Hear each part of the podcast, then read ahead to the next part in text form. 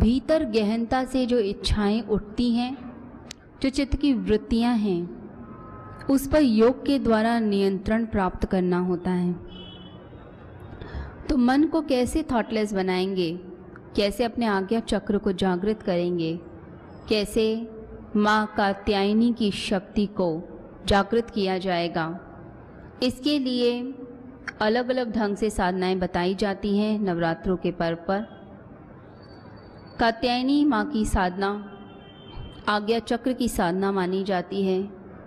यह देवी कल्याण करने वाली, वरदान देने वाली ऐसी शक्ति है, जिसका प्रभाव दूर दूर तक पड़ता है। कुछ पुराणों में कथाएँ हैं, जिसमें बताया जाता है कि जब राक्षसों का आतंक बढ़ा तो ब्रह्मा, विष्णु और महेश से एक पुंज निकला देवी के रूप में। उस पुंज को कहा जाता है माँ कात्यायनी। और यह देवी कात्यायन ऋषि के यहाँ उन्होंने जन्म लिया, इसलिए उनको माँ कात्यायनी कहा गया। इन्हीं देवी की पूजा गोपियों ने यमुना के तट पर भगवान श्री कृष्ण को पति के रूप में पाने के लिए की थी।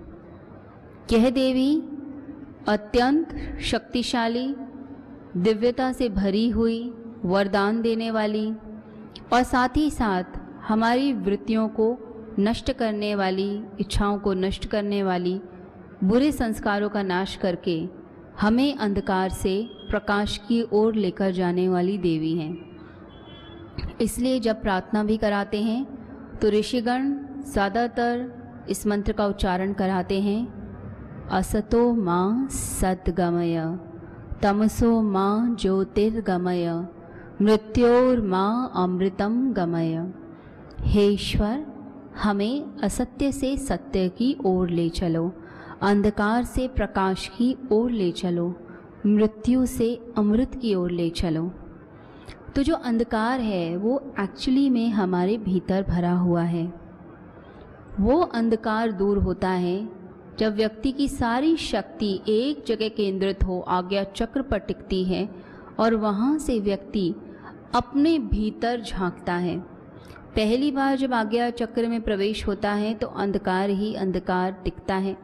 क्योंकि हमारे आत्मा पे इतनी सारी लेयर्स हैं, इतने आवरण हैं, इतने अंधकार और इतनी हमने बुरे संस्कार डाले हैं कि पहले उसे काटना पड़ता है। तो अंधकार जब हम देखते हैं, उस अंधकार में फिर एक ज्योति पुंज प्रकट होगा। तो उस ज्योति पुंज तक पहुँचना है। तो प्रार्थना करते करते हम उस पुंज तक पहुँचते हैं, जब आज्ञा चक्र पर साधना होती है। तो माँ कात्यायनी की साधना के लिए भी सब सर्वप्रथम हम मंत्र का उच्चारण करते हैं। मंत्र का उच्चारण करते हुए माता से प्रार्थना करते हैं कि हमें अंधकार से बचाओ और हमें प्रकाश के दर्शन करवाओ, ज्योति के दर्शन हो। प्रार्थना करते करते, फिर जब साधक का मन टिकना आरंभ होता है, उसे अच्छा लगने लगता है। फिर उसे मंत्रा चैंटिंग, मंत्र का जाप बोरिंग नहीं लगता। उसे ऐसा नहीं लगता है कि मैं उब रहा हूँ, थक गया हूँ, उसे आनंद आने लगता है। उसे लगता है, पता नहीं इतनी देर ही मैंने क्यों किया? मुझे तो और करना चाहिए, मैं तो पूरा दिन करना चाहिए, और दिन रात वह मंत्र अंदर गूंजने लग जाए। तो समझ लीजिए कि मन अब टिक रहा है। मंत्र अब सिद्ध होने लग गया। वह मंत्र अब आपको लाभ दे रहा है, यानी शक्ति दे रहा है। फिर मंत्र सिद्ध होते हैं, फिर आपका मन टिक रहा होता है। आज्ञा चक्र पर ऊर्जा ईश्वर देते हैं। एक और तरीका होता है आज्ञा चक्र की साधना के लिए। इसके लिए कहा जाता है कि भगवान शिव जहाँ पर स्थापित हों, शक्ति जहाँ स्थापित हो, उस स्थान पर बैठकर आप मन ही मन ईश्वर से प्रार्थना करें, आपका मन ज़रूर ज़रूर टिकेगा।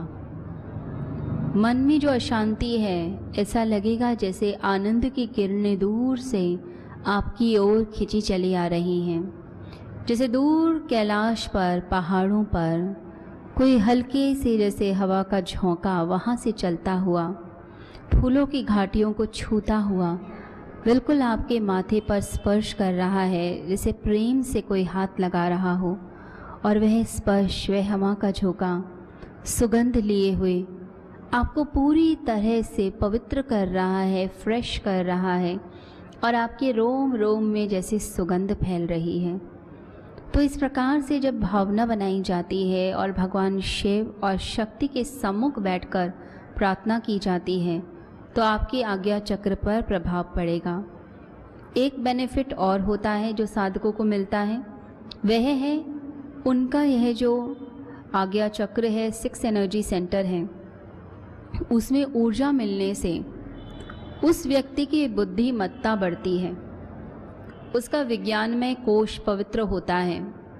अंदर जो सूक्ष्म शरीर है, उसके अंदर प्रभाव पड़ता है, दिव्यता आने लगती है चेहरे पर। उसे समझ आ जाता है क्या उसके लिए सही है और क्या उसके लिए गलत है। जो गलत है, उस मार्ग पर वह व्यक्ति कभी जाएगा ही नहीं। यदि आपको पता हो कि ये रास्ता मुझे मेरे घर तक पहुँचा देगा और दूसरा रास्ता मुझे भटका देगा।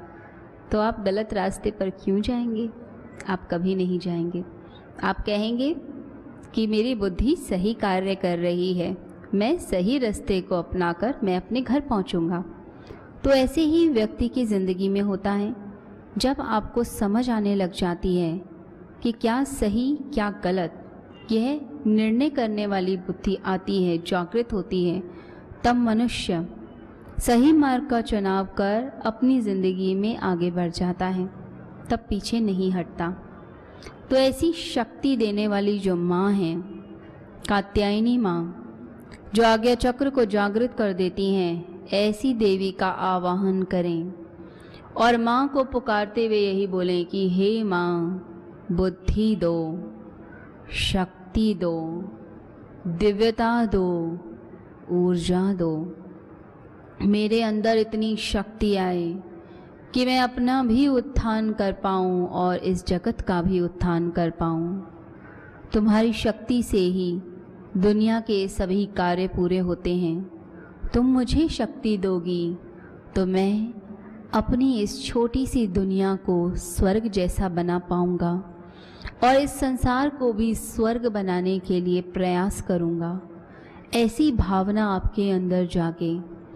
तो माँ, इतनी करुणामय है कि वह अपनी शक्ति ज़रूर साधक को देती हैं। शून्य में, ब्रह्मांड में जब भी भक्त की पुकार जाएगी, वो पुकार सुनी जाती है।